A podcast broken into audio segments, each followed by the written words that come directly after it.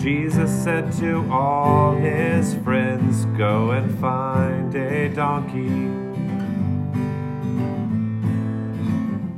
Then his friends went into that town, and they found a donkey.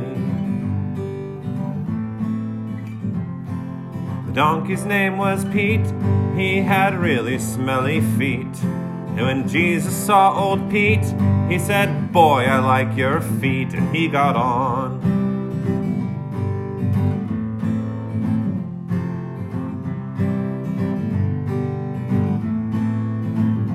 Now a large crowd spread their clothes on the road, and the people shouted, "Hosanna to the Lord!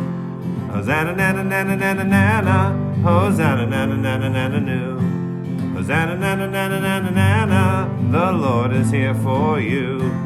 Wave your palms, sing your psalms, the Lord is here for you!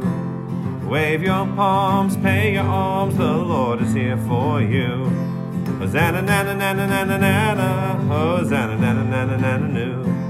Hosanna, nana, nana, nana, nana, the Lord is here for you, the Lord."